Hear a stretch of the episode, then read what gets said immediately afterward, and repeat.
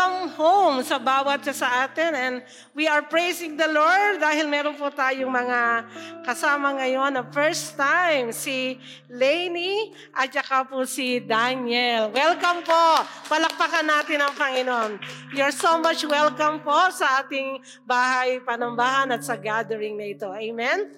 Pagpalain po kayo ng ating Panginoon. Okay, so ganun din po kung may mga first time po tayo na umaaten online, welcome home at salamat po at nakasama namin kayo sa umagang ito.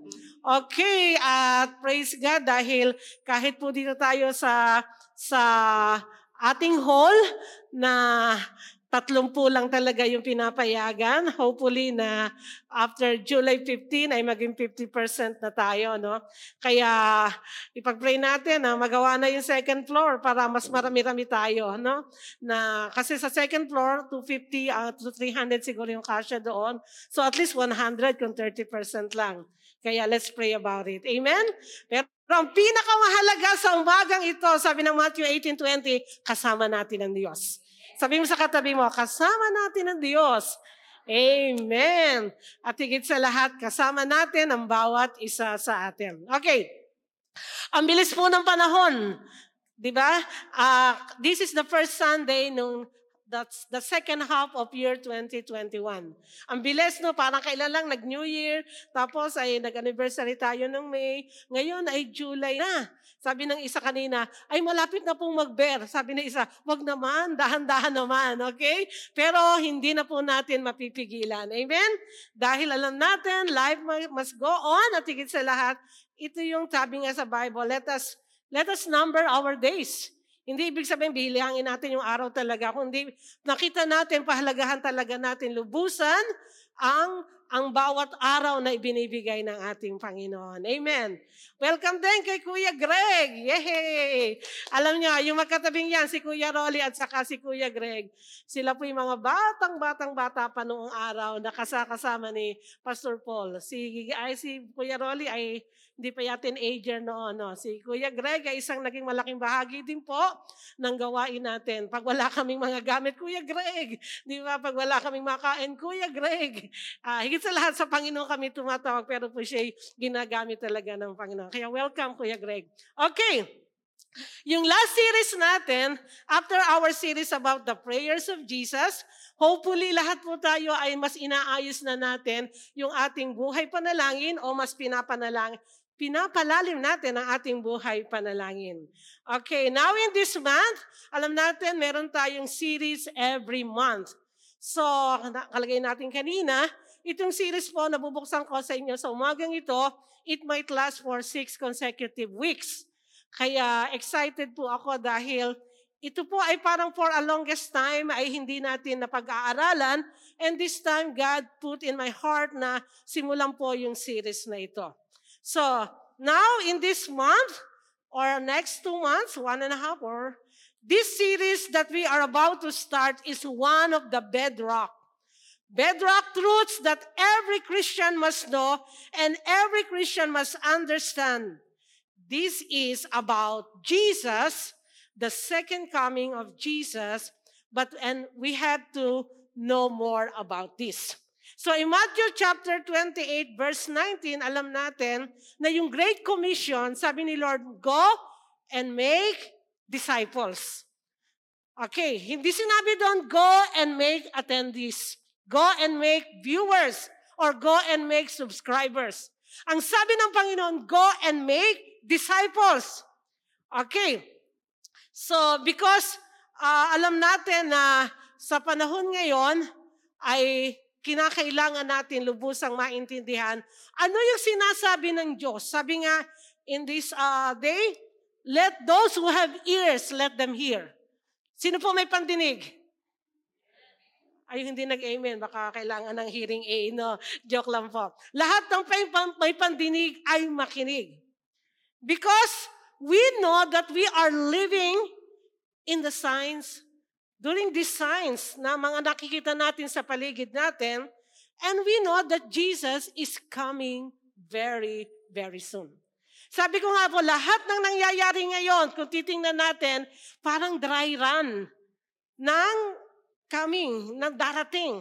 'Di ba? Pupunta ka sa mga establishment, ano ang ano ang chine-check agad? Yung iyong forehead o iyong kamay. 'Di ba? Are you familiar with that?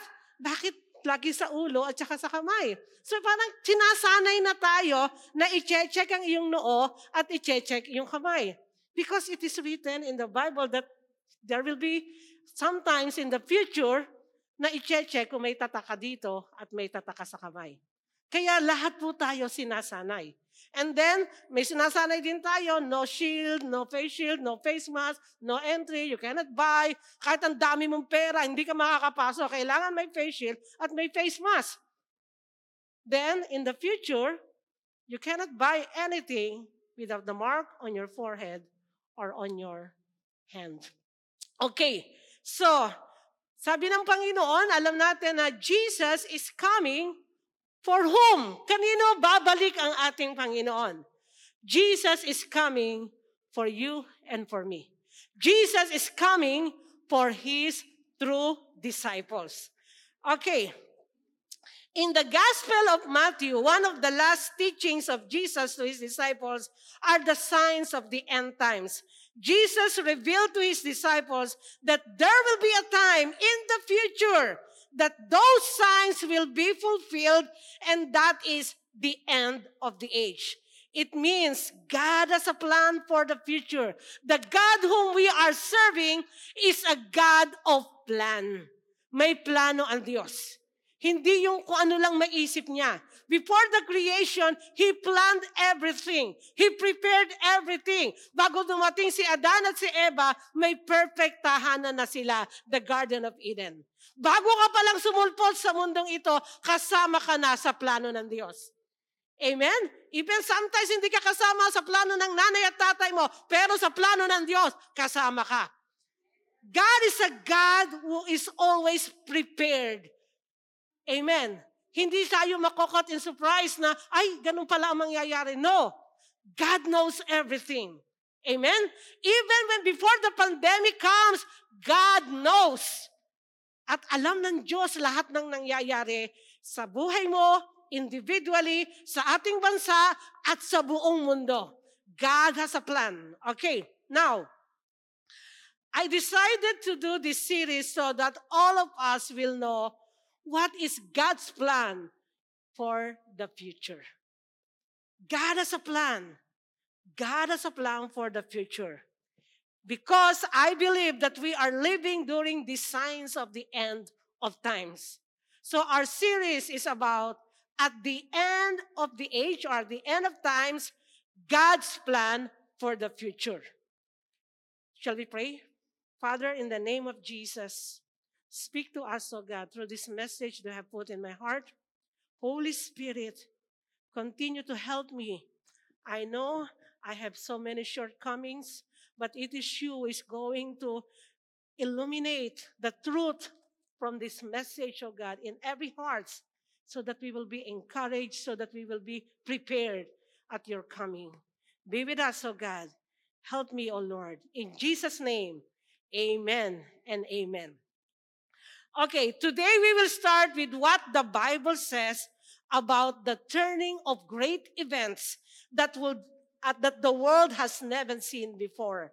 And the sequence, what and how it will happen. I didn't say when it will happen. I said what and how it will happen. And one thing is very sure. Surely this will happen for in the future, and we are going to understand it more. So let us start.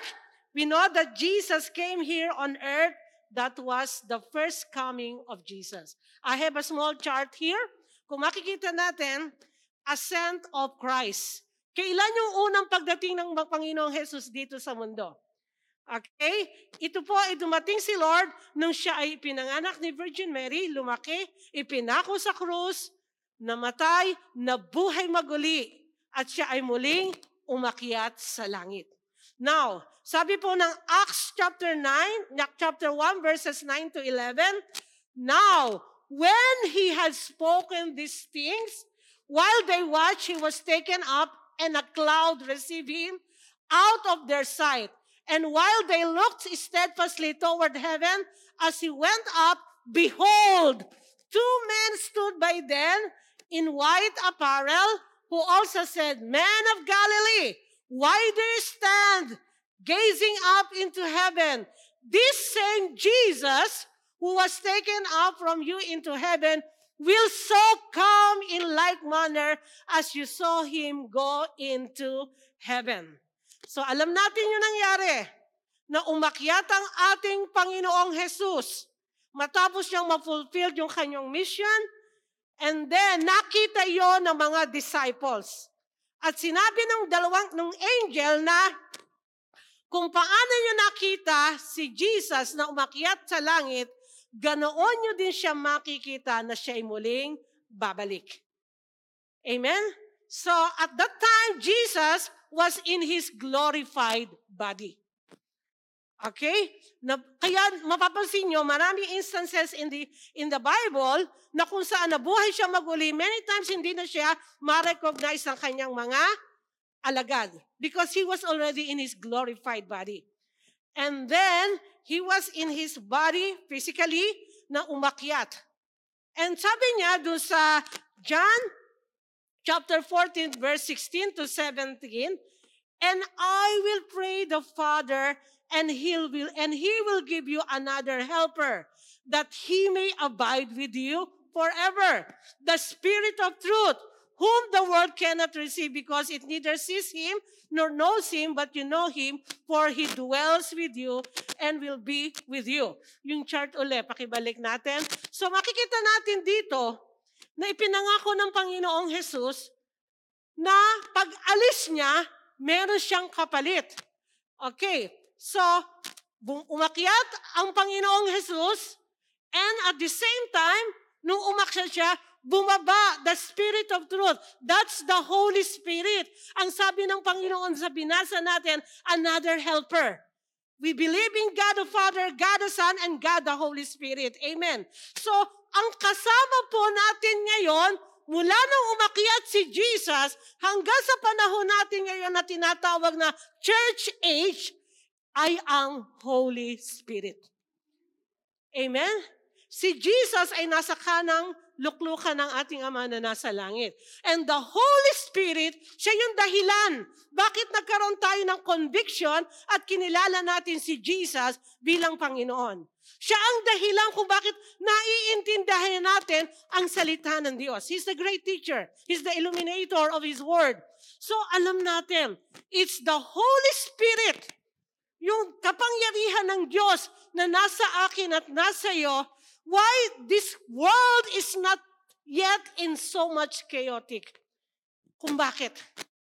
Now listen, one day, okay, sabi po dito sa uh, 1 Thessalonians chapter 4, verse 13 to 18, basahin po natin. But I do not want you to be ignorant. Yung author ng Thessalonians, sabi niya, ayoko na hindi nyo ito alam. Brethren, concerning those who have fallen asleep, lest you sorrow as others who have no hope. For if we believe that Jesus died and rose again, even so God will bring with him those who sleep in Jesus. For this we say to you by the word of the Lord, that we who are alive and remain until the coming of the Lord will by no means precede those who are asleep. For the Lord Himself, kung paano siya umakyat, ganun din siya bababa. For the Lord Himself will descend from heaven with a shout, with the voice of an archangel, and with the trumpet of God, and the dead in Christ will rise first. Then who, then who are alive and remain shall be caught up together with them in the clouds to meet the Lord in the air. And thus we shall always be with the Lord forever. Amen. Now, ano po ang gusto kong tukuyan? Pakibalik yung chart uli natin. So makita natin, the Holy Spirit is working. Alam nyo, double time na rin po talaga ngayon ng Holy Spirit. Why? because we are surrounded with so many things going on around us that really the enemy is also double time hindering the people to come to know Jesus. Because even Satan, I believe, he knows that there will be rapture. Mga kapatid, sabi ni Apostol Pablo, ayoko na maging ignorante kayo dito. Ayoko na hindi nyo alam ito na kayo ay masyadong mga nalulungkot na parang walang pag-asa, lalo na yung mga nakita nyong namatay. Because one day, for the Lord Himself will descend from heaven and then there will be caught up. Doon po kinuha yung salitang rapture. Okay? And we will meet the Lord in the sky together. So, hindi pa po ito yung second coming. The first coming, nangyari na. Ito na po yung tinatawag na rapture. Ang stand po ng church natin, there will be a rapture. Pagkatapos ng rapture, there will, right after na ma-rapture tayo, there will be seven years tribulation. Yung seven years tribulation, mga kapatid, this is the time na, sabi ng Biblia, Kapag hindi ito pinaiksi ng Diyos, walang buhay na matitira. This is also the time that we say, the day of the Lord. Pag sinabing the day of the Lord, this is the judgment of the Lord. Yes, the God whom we are serving is the God of love. He loves us so much. Kahit ano pa ang nagawa natin, mahal na mahal tayo ng ating Panginoon. But He is also a just judge. Amen? Kung walang hahatulan ng Diyos, edi magpakasarap na lang tayo sa mundong ito. Total naman, may mga, may mga uh, umiikot na mga katuroan na lahat naman tayo ay ligtas. Mga kapatid, may verse sa Bible, what those who endure will be saved. Amen. Now, this teaching, ang pinaka-objective po ng teaching na ito, yung nakalagay, nakalagay po doon sa mga ay dun sa verse 18 ng 1 Thessalonians binasa na, Therefore, comfort one another with these words. Naalala ko po yung John chapter 14. 'Di ba? Yung mula verse 1 to 6, sabi nung nung ano ng Panginoon, may pupuntahan siya ngunit sa sa inyo hindi makakapunta. Sabi ni Tomas, Panginoon, saan po kayo pupunta? Hindi po namin alam. Then sabi ng Panginoong Jesus, Be not troubled. Let not your heart be troubled. Believe in God, believe also in me. In my Father's house are many mansions. I will go. Amen. And I will prepare a place for you. And then, sabi, paano? Saan kami, paano kami makakasunod? Then Jesus said, I am the way, the truth, and the life. No one comes to the Father except by me. Now, this was thousands years ago. So imagine mga kapatid, mula nung panahon na yon hanggang ngayon, Jesus is preparing a place for you. Amen. Jesus, kung, kung itong ating simpleng building natin, it took, I think, more than a year yung kabuuan ng nagawa natin to sa biyaya ng Panginoon. How much more? Ang Diyos ang naghahanda. Hallelujah! Amen! Na we will have a mansion. Sabi ko, Lord, sana lahat ng Tagalay Church magkakapit bahay. Pwede kaya yun, ano? Pero whatever, wala po itong pangalan ng church. Isang pangalan lang itataas natin, ang pangalan ni Jesus! Amen. So mga kapatid, let not your heart be troubled. So many troubled ang naandito sa mundo. Remember, you are not in this world. We are only travelers in this world. Dahil alam natin, this is not our final destination. Our final destination is in heaven. And the things that we are suffering in this world cannot be compared to the glorious joy na ibibigay sa atin ng ating Panginoon. Just not be troubled. Just believe in God. Amen. Now, sabi po dito, sa 1 Corinthians chapter 15 verse 52 sa NLT version. It will happen in a moment, in the blink of an eye, when the last trumpet is blown.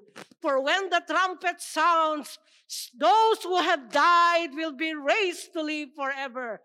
And we who are living will also be transformed. Hallelujah. Amen.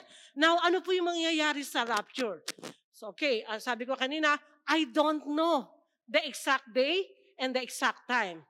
But God gave us so many signs. And most of those signs, from what I have studied and from what I heard for those who are, I can say, very knowledgeable about the prophecy, they said that the thief, di ba he's, he's coming like a thief in the night. Yung panahon na hindi mo akalaing darating siya. Alam niyo po ba, may mga teaching dito na mga kilalang-kilalang magagaling na mga preacher na sinabi, wala na tayong inaantay. It is written in the Bible, in these last days, there will be false teachers. At maraming tagasunod. At may nagsabi pa, we are not going to read the Bible anymore dahil hindi yan salita ng Diyos. So mga kapatid, beware. Kaya nga sabi ko, and then almost of the signs na nakalagay sa Matthew 24, if you are going to, to, to read and study, most of them, we are seeing all of them happening all around us. Kaya noong sinasabi namin 30 years ago na ang dami ng signs, mas literal po nating nakikita yung mga signs ngayon na talagang nangyayari. Now, one of the greatest signs ay the gospel shall be preached to all nations. What is happening to the church now? Hindi pwede mag-gather ang marami. But praise God. Hallelujah. Lalong dumami ang church sa mga bahay-bahay. Lalong kumalat ang gospel because of the social media. Di ba, lalo pag ganitong Sunday, mag-browse ka lang, hindi ka makakaligtas. Makaligtas ka sa Lightshare Santa Rosa, andyan ang Lightshare Santa Cruz, andyan ang Lightshare Puerto Princesa, andyan ang Lightshare Bangkok, andyan ang Lightshare. Amen! So mga kapatid, this is the last days. And we have to be watchful. Watchful. Mapagbantay tayo lubusan. Lahat nga po tayo pumikit. Yung mag-blink. Kasi pag blink, yung both eyes, sara bukas. Pag yung wink, kidla, ah, kidlat, kindat lang po yon. Okay, isang mata lang yon. So, so, di ba so fast? And this rapture will happen that blink of an eye. It's like as in a split second. This will happen. That Jesus, with the voice of the archangel, is like a command. It's like a military command Grabe, hindi ko uh, hindi ko ma-imagine kung anong anong sequence of events na mangyayari in a split of a second. Then the trumpet. Hindi ko alam kung anong klaseng trumpet to. Sa Bible, there are so many trumpets na tinutukoy. But the coming of the Lord, after the last trumpet was blown, tantaran! Mga kapatid, after nung pag, paglabas ng trumpet, pag sound ng trumpet, hindi ka pa umaangat Actually, hindi mo pala maririnig yon. Ang makakakita lang kay Jesus, yung true disciples. Ang makakarinig lang ng, art, ng, ng salita ng art, command ng archangel, yung true disciples. Ang makakarinig lang ng trumpet, yung true disciples. Then what will happen next? Doon sa pinag-aralan natin, ang nangyari ay yung mga patay, sa Biblia po, ang sabi po doon ay tinatawag yung mga patay na natutulog lang. Kaya pagtingin natin, ang ganda naman niya, parang natutulog lang.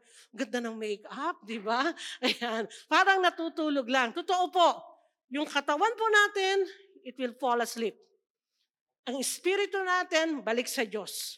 Kung, ikay, kung ikaw ay mananampalataya. Pero kung hindi, Hebrews 9.27, after na ikaw ay kunin na ng Panginoon, split second din yon, you go into your final destination. You go to heaven or go to hell. But in the coming of the Lord, lahat ng mga nakay Kristo, pagtunog ng trumpeta, una po sila nabubuhayin ng Panginoon. Amen? At sila ipagsasama ng Panginoon. At kapag sila po ay nauna na, then we who we are, we who are alive, kung sa panahon po natin na mangyayari ito, ikaw ngayon ang kasunod. Hindi po mauna, o number one muna sa linya. Parang kumakain lang sa buffet. Table number one, table number two, di ba? Gutom na gutom ka na, eh, number 15 pa yung table mo. Okay? So dito po sa rapture, we together. Sabihin natin lahat together. Mga kapatid, walang una-una. Mauna muna yung pastor. O mahuli na yung mga latecomers. Okay, wala pong ganon. Together! We will meet the Lord in the air. Hallelujah! And hallelujah, palakpakan po natin ang Panginoon. Thank you, Jesus. Balikan natin yung chart. We will meet the Lord in the air. And right after that, the seven years tribulation. Yan po yung series na pag-aaralan natin. That, then God, Jesus will be with us in heaven. Then, after ng seven years tribulation, ito mga kapatid, this is too much. Lahat ng pagsama-samahing hirap na naramdaman ng tao ngayon, hindi pa po yung pwedeng ikumpara sa hirap na daranasin ng maiiwan at ng mga hindi kikilala sa Panginoon. That is our great escape. Kaya yung rapture, this is the great evacuation ng mga anak ng Diyos. And this is also the great escape para hindi natin maranasan ang tribulation. And then when it will end, we are coming back here. Riding on the horse. Wow! Kung hindi pa kayo nakakasakay ng kabayo, you are going to ride on a white horse. Kaya yung mga nagre-red horse, mag-isip na kailangan white horse ang kanilang makita. Amen. Hello. Parang hindi ako nakuha doon. Sorry, pabalikan na. Burahin niyo, burahin niyo. Okay? So, okay. Now, then there will be the coming of our Lord with the saints, with us. And we'll reign here. Millennium, millennium. Ibig sabihin, sa pagkantawin nga, one day, in the presence of the Lord is compared to like a thousand years here on earth. Okay? So, yung ibang detail po ng mga puusap la this coming Sunday. Okay? Uh, sabi ni Lord, let us not be ignorant and let us be encouraged. Mga kapatid, sabi nga po ng Titus chapter 2. Buksan po natin yung Titus chapter 2 verse 13. Looking for the blessed hope and glorious appearing of our great God and Savior, Jesus Christ. Yes, we have hope here. Kailangan natin ng pag-asa, hope, na gagaling, magkaka-provide si Lord, natutulungan tayo ng Lord, napapalakasin tayo ng Lord. Those are good hopes. But we are very sure that all of us, we have to look at the blessed hope. Pinagpalang pag-asa that one day, mga kapatid, everything will come to an end ipagsasama tayo ng ating Panginoon. Amen. Kaya, let us always look at the blessed hope. Then, what will happen when you hear the trumpet? Sinabi ko na kanina, yung mauna yung mga binuhay muli ng ating Panginoon. Totoo ang sabi ni Jesus, He's the resurrection and the life. Kaya niyang buhayin uli. At tayong mga buhay, kung dito ngayon darating ang ating Panginoon, ay uh, tayo din po ay kukunin ni Lord. Then what will happen? Lahat po ng damit natin maiiwan. Yung katawan na yan, papalitan. Just like the body of Jesus when He ascended to heaven. Mga kapatid, this is our blessed hope. Sabi ko, siguro ang puti ko na noon. Pero magkakakilala pa rin po tayo. Okay? So, mga kapatid, this body will be transformed in a split second. Wow! What a power can do that. It's the power of God. Amen?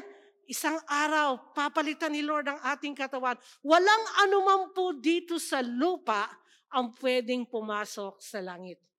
Kaya kahit anong yaman ng tao, sabi ng Bible, hubad kang dumating dito sa lupa, wala ka rin madadala pagbalik.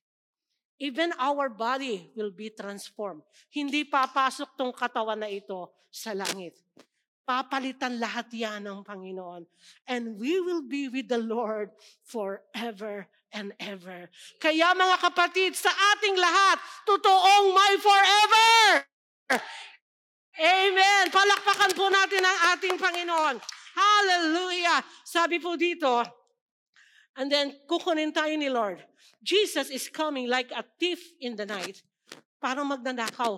Alam niyo po, marami pong mga teaching ngayon, marami ako mga pastor, personally kilala ko, hindi sila naniniwala na darating pa ang Panginoon. If that will be the case, wag na tayo maglingkod. Wala naman pala tayong inaasahan. Magpakasarap na lang tayo na magpabuhay. But that is not what the Bible says. Darating po ang Panginoon. Amen? Hallelujah. Okay, sabi po dito, Uh, so upon knowing this truth of God's plan, what is our plan? Ano yung plano natin ngayon? After na alam mo, darating si Lord, ano ang plano mo? Kung ang Diyos may plano, binibigyan ka rin ng plano ng ating Panginoon. I hope we are going to take every opportunity to live for Jesus. And redeeming the time, for the days are even. So we need to let the Holy Spirit move us and within to, to move us and also to win souls, especially your loved ones. Alam niyo, 30 years ago, nung narinig ko po yung teaching na ito ng Panginoon, there is one thing that came to my heart. Lord, not my family will be left. No one in my family will be left behind. Nawa, wala pong maiwan sa mga mahal ko sa buhay. I'm trying my best ako, very sure po ako, nung kinuha ng Diyos ang nanay ko at tatay ko, I know sila ay ligtas.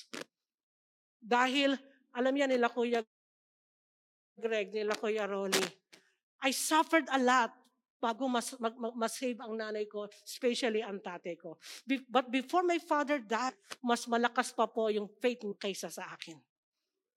And right now, hindi po ako gumigive up sa kuya ko, mga pamangking ko, mga kapatid ko. Iba sa nakita, in and out sila sa pagdalo sa church.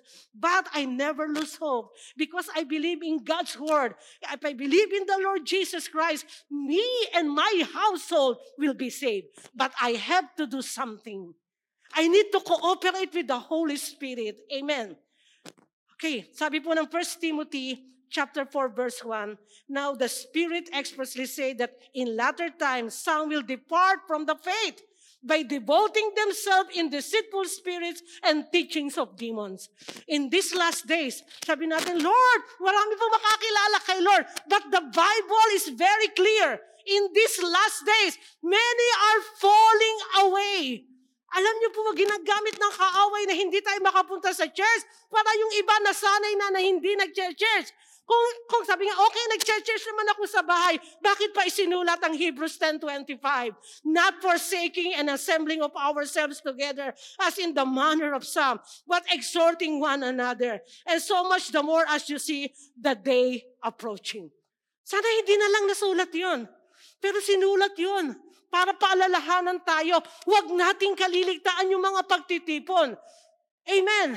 Upang kung ikaw ay malamig, Kapag nakasama mo yung mga kapatid na maiinit, iinit ka. At tayo mga maiinit, huwag tayong magpapakalamig dahil hindi ka papapasokin ng Diyos kapag ikaw ay malahininga. Ang malamig, magpakalamig. Ang mainit, magpakainit. Hindi pwedeng neutral. Amen. Kung babasahin natin ng Matthew 24, ito medyo nagkaroon ako ng takot, not in a negative way. Ako, Lord, I need to win my family, and all those who are still in darkness. Isa kukunin, isa maiiwan. Isa, three times yun. Isa kukunin, isa maiiwan. Dalawang nakahiga, isa kukunin, isa maiiwan. And the foolish virgins, ten foolish virgins, ten virgins, sampu ay, lima ay foolish, lima ay wise. All of them are waiting for the bridegroom. It means to say, sabi ko, Lord, is this the church? Because all of them knows that the bridegroom is coming. So it's 50%. So, but they don't know that from those 10, 50% are lost. So Lord, Lord, not in Light Church, not in the church that you have entrusted to me. Not 50% inside are still lost, but they are inside waiting. But when the bridegroom comes, they cannot enter. Mga kapatid, one day, I was in my boarding house in the university uh, during those, hindi ko na sabihin kasi mabibis nyo lalo edad ko. No, nakarinig akong lakas-lakas na tunog. Natakot ako kasi sabi ko, Lord, ba't di ako umaangat? kasi akala ko rapture na. But praise God, hindi pa rapture. Then, pinatatag ni Lord yung faith ko. Kapag nakarinig ako ng trumpeta, galing sa Diyos, I will be with the Lord forever. Amen. We have to prepare. Let's walk with Jesus. Let's live our life in Christ. Mga kapatid na naandyan po sa ating live streaming, this is a wake-up call for the church. This is a very serious matter. You cannot imagine kung ano ang mangyayari mo sa buhay mo kapag ikaw ay naiwan. So we have to make sure that you are saved, that you are completely entrusting to the Lord your life. Mga kapatid, sa langit, may bata. Sa impyerno, walang bata. Because until the person reach the age of accountability, siya po ay ligtas. Kaya sabi ko ba yung mga may autism, ligtas po yan. Kasi di ba wala sila sa kaisipan nila? So, I know. Kaya sabi ko, praise God, walang, wala pong bata sa impyerno lahat nasa langit. Yung bata na naagas, yung, yung pinaagas, o kaya ay na, na, nalaglag, all of them, we can see them in heaven. Dahil once nagkaroon na po ng buhay at may pintig na ng puso ng buhay, kasama sila sa kaharian ng Diyos. Amen? Now, we, what are we going to do? Wake up! Hallelujah! The church should wake up! Dahil isang araw, alam natin, darating ang Panginoon. Set our affection not on things on this world, but on things above. Marami ang kaisipan na, mga kapatid, this is not our home. Not, do not focus so much about what you can have. Mga kapatid, focus so much about the things above. Huwag kayong tapayag ng asawa nyo, na ang anak nyo, kapatid nyo, o sino mang mahal nyo sa buhay, o sino mang alam nyo na wala, ka kay, na wala pa kay Kristo, ay hindi makaalam ng katotohanan that there is a way to the Father, and that is Jesus. And there is no other name given under heaven for us to be saved. It's only Jesus. Mga kapatid, do everything that you can do ang, ang pag-rapture po, individual. Hindi pwedeng, darling, wag mo ko iwanan, ha? Anak, kapit sa paa. Wala pong ganon. This is an individual salvation. Mga kapatid, I'm telling this to you because I want you to be comforted that He, we may suffer, but praise God, we will reign with Jesus forever. Amen. Mga kapatid, do as much as you can. Do the works of an evangelist. Okay? And palakasin nyo yung inyong pananampalataya. Go deeper in the Word of God. Pray harder and experience the joy of having a blessed hope. One day, Jesus will come again. Amen? So yung chart na pinakita ko po, ano susunod? The chain of events that will surely come. Sabi po, maybe nasa pintuan na ang Panginoon. Maybe yung Antichrist buhay na sa panahon natin yan. We are not waiting for the Antichrist. We are waiting for Jesus' return. Amen?